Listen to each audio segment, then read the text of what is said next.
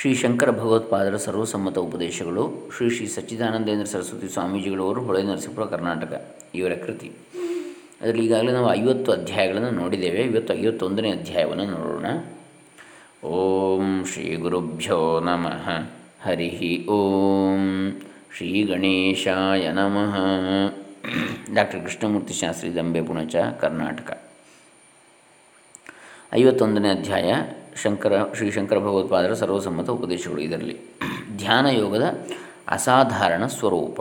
ಸಾವಿರದ ಒಂಬೈನೂರ ಐವತ್ತ ಮೂರನೇ ಇಸ್ವಿ, ಸೆಪ್ಟೆಂಬರ್ ತಿಂಗಳ ಹದಿನೆಂಟನೇ ತಾರೀಕಿನಂದು ಶ್ರೀ ಶ್ರೀ ಸಚ್ಚಿದಾನಂದೇಂದ್ರ ಸರಸ್ವತಿ ಸ್ವಾಮೀಜಿಗಳವರು ಮಾಡಿರ್ತಕ್ಕಂಥ ಪ್ರವಚನದ ವಾಕ್ಯ ರೂಪವಿದು ಆತ್ಮನು ಸ್ವರೂಪದಲ್ಲಿ ನಿಷ್ಕ್ರಿಯನೇ ಆಗಿದ್ದರೂ ಕರ್ತೃತ್ವ ಬುದ್ಧಿಯುಳ್ಳ ಮುಮುಕ್ಷುಗಳಿಗೆ ಜ್ಞಾನಕ್ಕೆ ಬಾಹ್ಯಾಂಗವಾಗಿ ಕರ್ಮಯೋಗವನ್ನು ಅಂತರಂಗವಾಗಿ ಧ್ಯಾನಯೋಗವನ್ನು ಹೇಳಿರುತ್ತದೆ ಎಂದು ತಿಳಿಸಿದ್ದಾಯಿತು. ಲೋಕದಲ್ಲಿ ಕೆಲವರು ಸ್ವಭಾವದಿಂದಲೇ ಆಸುರ ಸಂಪತ್ತಿನವರಾಗಿರುವಂತೆ ಮತ್ತು ಕೆಲವರು ಸ್ವಭಾವದಿಂದಲೇ ದೈವ ಸಂಪತ್ತಿನವರಾಗಿರುತ್ತಾರೆ. ಒಬ್ಬನಲ್ಲಿಯೇ ಮೊದಲು ಆಸುರ ಸಂಪತ್ತಿದ್ದು ಪುಣ್ಯಕರ್ಮಗಳ ವಶದಿಂದ ದೈವ ಸಂಪತ್ತು ಬರಬಹುದಾಗಿರುತ್ತದೆ. ದೈವ ಸಂಪತ್ತಿನ ಮುಮುಕ್ಷುಗಳೇ ಕರ್ಮಯೋಗಕ್ಕಾಗಲಿ, ಧ್ಯಾನಯೋಗಕ್ಕಾಗಲಿ ಅಧಿಕಾರಿಗಳಾಗಿರುತ್ತಾರಾದ್ದರಿಂದ ಅವರು ಶಾಸ್ತ್ರೋಕ್ತ ಕರ್ಮಗಳನ್ನು ಮಾಡಬೇಕೇ ಬಿಡಬೇಕೇ ಎಂಬ ಪ್ರಶ್ನೆ ಏಳುವುದಿಲ್ಲ. ಚಿತ್ತಶುದ್ಧಿ ಆಗುವವರೆಗೂ ಅಂಥವರು ಕರ್ಮವನ್ನು ಈಶ್ವರಾರ್ಪಣ ಬುದ್ಧಿಯಿಂದ ಮಾಡುತ್ತಿರುವರು.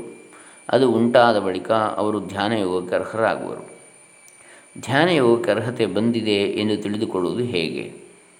ಇಂದ್ರಿಯಗಳ ತೃಪ್ತಿಗಾಗಿ ಯಾವ ಕರ್ಮವನ್ನಾದರೂ ಮಾಡಬೇಕೆಂಬ ಕರ್ಮಾಸಕ್ತಿಯು ಯಾವನಿಗೆ ಉಂಟಾಗದೇ ಇರುವುದೋ ಯಾವನು ಸರ್ವ ಸಂಕಲ್ಪಗಳನ್ನು ಬಿಟ್ಟು ಬಿಟ್ಟಿರುವನೋ ಅವನು ಧ್ಯಾನ ಯೋಗವನ್ನು ಏರುವುದಕ್ಕೆ ಶಕ್ತನಾದನೆಂದು ತಿಳಿಯಬೇಕು. ವಿಷಯಗಳಿಗೂ ಇಂದ್ರಿಯಗಳಿಗೂ ಸಂಬಂಧವಾದಾಗ ಆಗುವ ಭೋಗವು ಅವೆರಡನ್ನೂ ಅವಲಂಬಿಸಿರುತ್ತದೆ. ವಿಷಯಗಳನ್ನು, ಇಂದ್ರಿಯಗಳನ್ನು. ವಿಷಯಗಳ ಸ್ವರೂಪವು ಮಾರ್ಪಟ್ಟರೂ, ಇಂದ್ರಿಯಗಳೇ ಮಾರ್ಪಟ್ಟರೂ, ಕೊನೆಗೆ ಮನಸ್ಸು ಇಂದ್ರಿಯಗಳಿಗೆ ಸಹಾಯ ಮಾಡದೇ ಬಿಟ್ಟರೂ ಆ ಭೋಗಗಳು ತೃಪ್ತಿಕರವಾಗುವುದಿಲ್ಲ. ಮನುಷ್ಯನ ಮನಸ್ಸು ಇಂದ್ರಿಯಗಳು ಹೇಳಿದ್ದನ್ನೇ ಜೀವನಿಗೆ ವರದಿ ಮಾಡುತ್ತಿರುತ್ತದೆ. ಏಕೆಂದರೆ ಅದು ತಾನೇ ಸ್ವತಂತ್ರವಾಗಿ ಹೊರಕ್ಕೆ ಹೋಗಲಾರದು ಮನಸ್ಸು. ಇಂದ್ರಿಯಗಳ ಮೂಲಕವೇ ಹೋಗುವಂಥದ್ದು. ಈ ಮನಸ್ಸಿನಿಂದ ಕೂಡಿರುವವನು ನಾನು ಎಂದು ಕರೆದುಕೊಳ್ಳುವ ವಸ್ತು. ಗಂಗಾ ನದಿಯಂತೆ ಒಂದು ವ್ಯಕ್ತಿಯಾಗಿರುತ್ತಾನೆ. ನದಿಯ ನೀರು ಹರಿದು ಹೋಗುತ್ತಲೇ ಇದ್ದರೂ ಗಂಗಾ ನದಿ ಎನಿಸಿಕೊಳ್ಳುವಂತೆ ಇಂದ್ರಿಯಾದಿಗಳು ಎಷ್ಟು ಮಾರ್ಪಟ್ಟರೂ ಅವನು ನಾನು ನಾನು ಎಂದುಕೊಳ್ಳುತ್ತಲೇ ಇರ್ತಾನೆ. ಆದ್ದರಿಂದ ಅವನಿಗೆ ಅಂದರೆ ನದಿಯಲ್ಲಿ ನೀರು ಸಂತತವಾಗಿ ಬದಲಾಗ್ತಾ ಇರ್ತದೆ. ಹೊಸ ನೀರು ಬರ್ತಾ ಇದ್ದರೆ ಹಳೆ ನೀರು ಹೋಗ್ತಾ ಇರ್ತದೆ.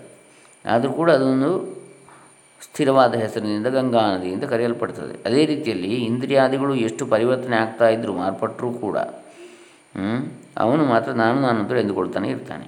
ಆದ್ದರಿಂದ ಅವನಿಗೆ ಈಗ ಸುಖವಾಗಿ ತೋರಿದ್ದು ಆಮೇಲೆ ದುಃಖವೆಂದು ತೋರುತ್ತದೆ ವಿವೇಕಿಯಾದವನು ಬೇಗು ಬೇಡಗಳು ಹೀಗೆ ಮಾರ್ಪಡುತ್ತಲೇ ಇರುವ ಈ ಪ್ರಪಂಚದಲ್ಲಿ ಇಂದ್ರಿಯಾರ್ಥ ಭೋಗಗಳಿಂದ ಸುಖವನ್ನು ನಿರೀಕ್ಷಿಸುವುದಿಲ್ಲ.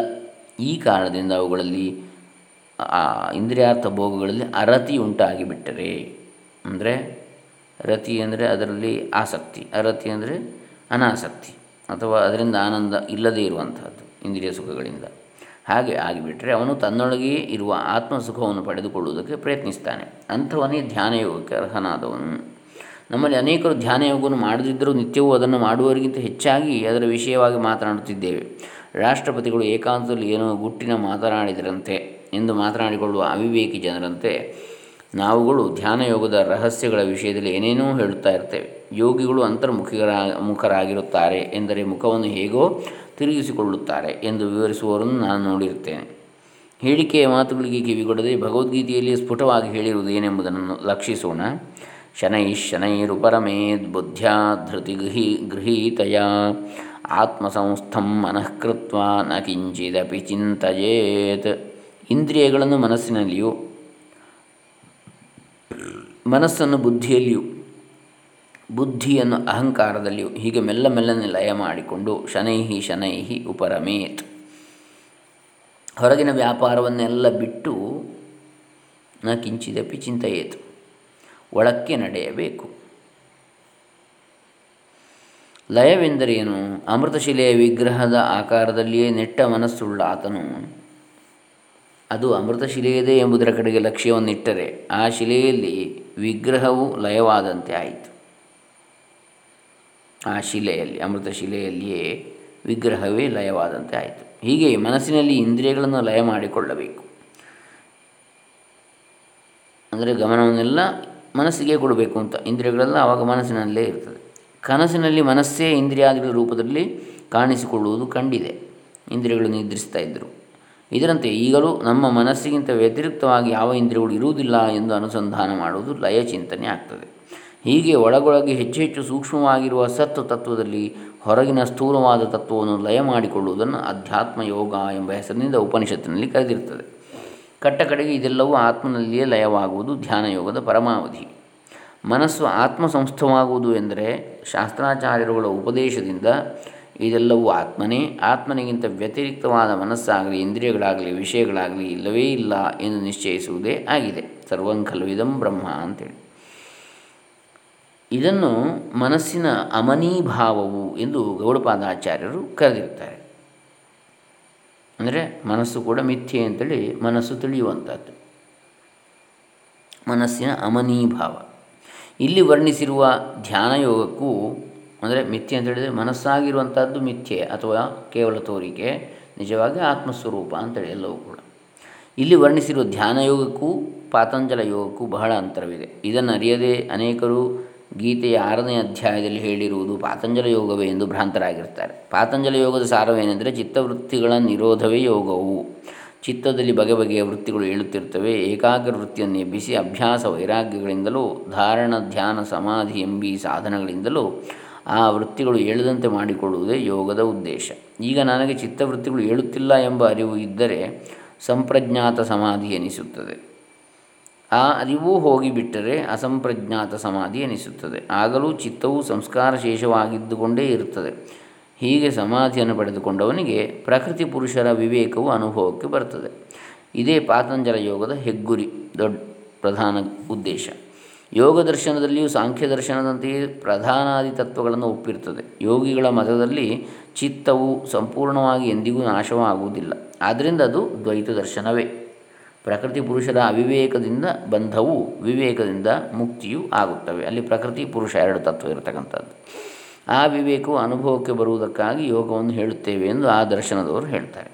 ಆದರೆ ವೇದಾಂತದಲ್ಲಿ ಹೇಳಿರುವ ಅಧ್ಯಾತ್ಮ ಯೋಗವು ಇದಲ್ಲ.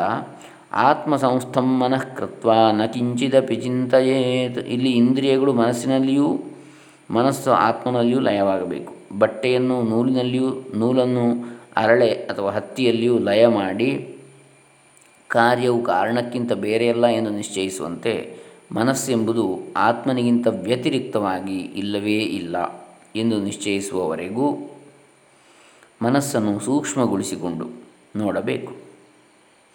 ರತ್ನ ಪರೀಕ್ಷಕನು ಸೂಕ್ಷ್ಮ ದೃಷ್ಟಿಯಿಂದ ನೋಡಿ ರತ್ನವನ್ನು ಪರೀಕ್ಷಿಸುವಂತೆಯೇ ಧ್ಯಾನಯೋಗಿಯು ಸೂಕ್ಷ್ಮ ದೃಷ್ಟಿಯಿಂದ ನೋಡಿ ಮನಸ್ಸೇ ಮುಂತಾದ ಎಲ್ಲವೂ ಆತ್ಮನೇ ಎಂದು ನಿಶ್ಚಯಿಸ್ತಾನೆ ವಿಶುದ್ಧವಾದ ಇಂದ್ರಿಯಗಳು, ವಿಶುದ್ಧವಾದ ಮನಸ್ಸು, ವಿಶುದ್ಧವಾದ ಬುದ್ಧಿ, ಇವುಗಳಿಂದ ನೋಡಿದಾಗಲೇ ಕ್ರಮಕ್ರಮವಾಗಿ ಈ ಸೂಕ್ಷ್ಮ ದೃಷ್ಟಿಯು ದೊರಕುವುದು. ಹೊರಗೆ ಎಂಥ ದುಃಖ ಉಂಟಾದರೂ ಚಲಿಸದಿರುವಷ್ಟು ಮಟ್ಟಿನ ಏಕಾಗ್ರ ಸ್ಥಿತಿಯು ಬಂದವರಿಗೆ ಮಾತ್ರ ಮನಸ್ಸು ಆತ್ಮನಲ್ಲಿ ಲಯವಾಗಿ ಬಿಡುತ್ತದೆ. ಇದೇ ಗೌಡಪಾದಾಚಾರ್ಯರು ಹೇಳಿರುವ ಮನೋನಿಗ್ರಹವು.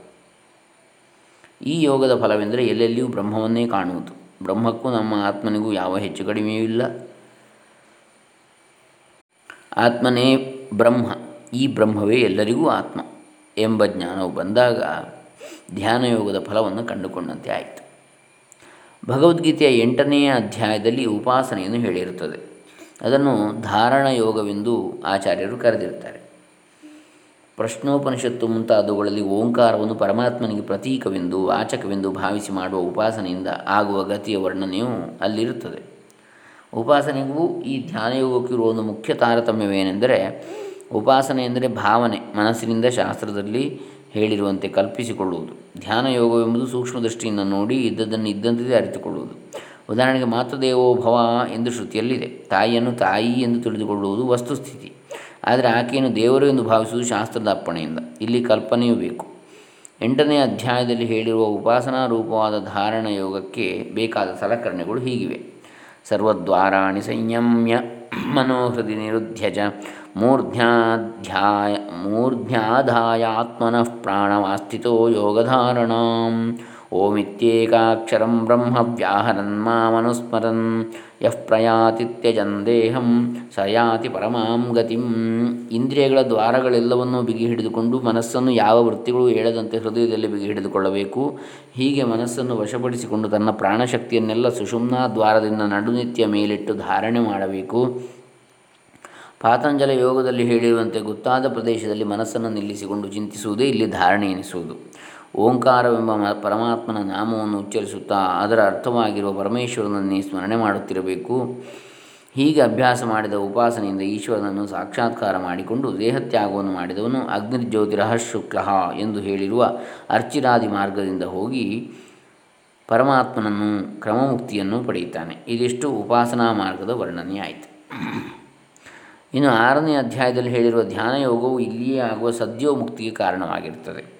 ಅದು ಹೊರಗಡೆಯ ಇಂದ್ರಿಯ ವ್ಯಾಪಾರಗಳನ್ನೆಲ್ಲ ಮನಸ್ಸಿನಲ್ಲಿ ಲಯ ಮಾಡಿಕೊಂಡು, ಆ ಮನಸ್ಸನ್ನು ಆತ್ಮನಲ್ಲಿಯೇ ಲಯ ಮಾಡಿಕೊಳ್ಳುವ ಸೂಕ್ಷ್ಮ ದೃಷ್ಟಿಯ ಒಳನೋಟವೇ ಹೊರತು ಭಾವನೆಯಲ್ಲ.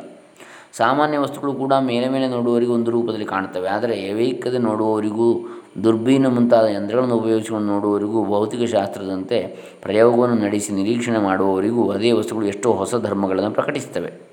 ಭೌತಿಕ ಶಾಸ್ತ್ರಜ್ಞರು ಕಂಡುಹಿಡಿದಿರುವ ಹೊಸ ಪದಾರ್ಥಗಳೆಲ್ಲವೂ ಹೀಗೆ ಸೂಕ್ಷ್ಮ ದೃಷ್ಟಿಯಿಂದ ನೋಡಿದ ಫಲವೇ ಆಗಿರುತ್ತದೆ.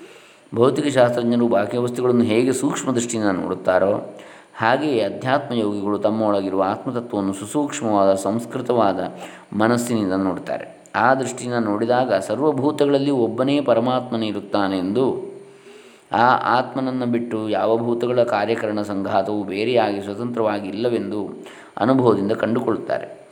ಈ ಬ್ರಹ್ಮಾತ್ಮ ಏಕತ್ವ ಜ್ಞಾನವು ಯೋಗಿಗೆ ಈ ಜನ್ಮದಲ್ಲಿಯೇ ಆಗುವುದರಿಂದ ಅವನಿಗೆ ಕಾಲಾಂತರದಲ್ಲಿ ಮುಕ್ತಿಯಾಗಬೇಕಾದದ್ದಿಲ್ಲ. ಇಲ್ಲಿಯೇ ಸದ್ಯೋ ಮುಕ್ತಿ ಆಗಿಬಿಡುತ್ತದೆ ಕ್ರಮ ಮುಕ್ತಿಯಲ್ಲ ಅಂಥೇಳಿ ಈ ಧ್ಯಾನ ಯೋಗದ ವಿಶೇಷತೆಯನ್ನು ಹೇಳ್ತಾರೆ. ಅಧ್ಯಾತ್ಮ ಯೋಗವೇ ಇಲ್ಲಿ ಧ್ಯಾನ ಯೋಗ ಅಂಥೇಳಿ ಭಗವದ್ಗೀತೆಯಲ್ಲಿ ಹೇಳಿರ್ತಕ್ಕಂಥದ್ದು. ಇನ್ನು ಮುಂದಿನ ಅಧ್ಯಾಯ ಭಕ್ತಿಯೋಗ ಐವತ್ತೆರಡನೆಯದು. ನಾಳೆ ದಿವಸ ನೋಡೋಣ. ಹರೇ ರಾಮ. ಶ್ರೀ ಸಚ್ಚಿದಾನಂದಾರ್ಪಿತಮಸ್ತು ಓಂ ತತ್ಸತ್.